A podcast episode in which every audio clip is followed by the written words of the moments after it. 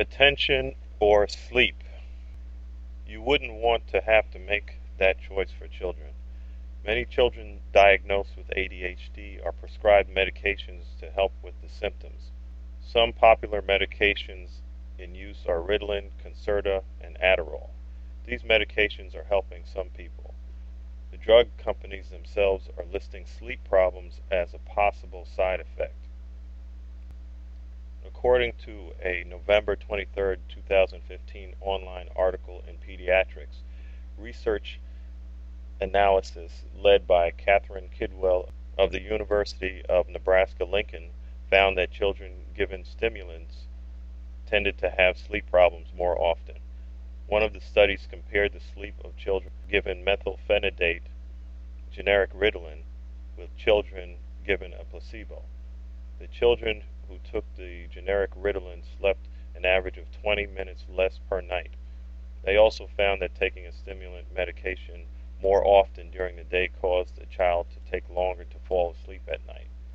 Dr. Trevor Resnick, who's chief of pediatric neurology at Nicklaus Children's Hospital in Miami, says that it is extremely important that all children get a good night's sleep for healthy brain development. It is his belief that only a small percentage of children will develop problems related to ADHD medications, though. I believe, based on experience and reading, that many attention problems may be due to poor sleep. If the brain is tired, it is not going to work efficiently. It is harder to learn, focus, and pay attention when you are sleep deprived.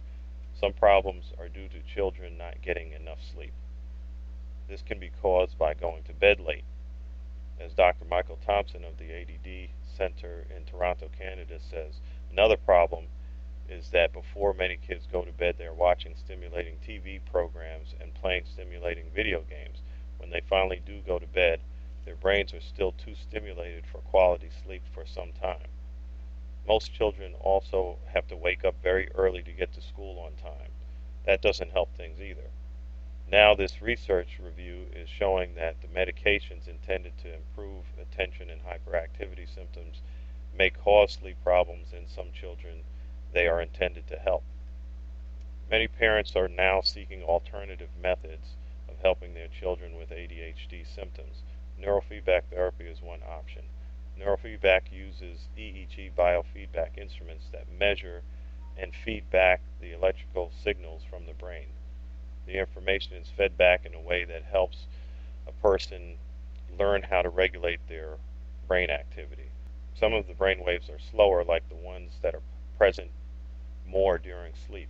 Others are faster, like the ones present more while solving a math problem. The power of these waves are sometimes out of balance in people with ADHD.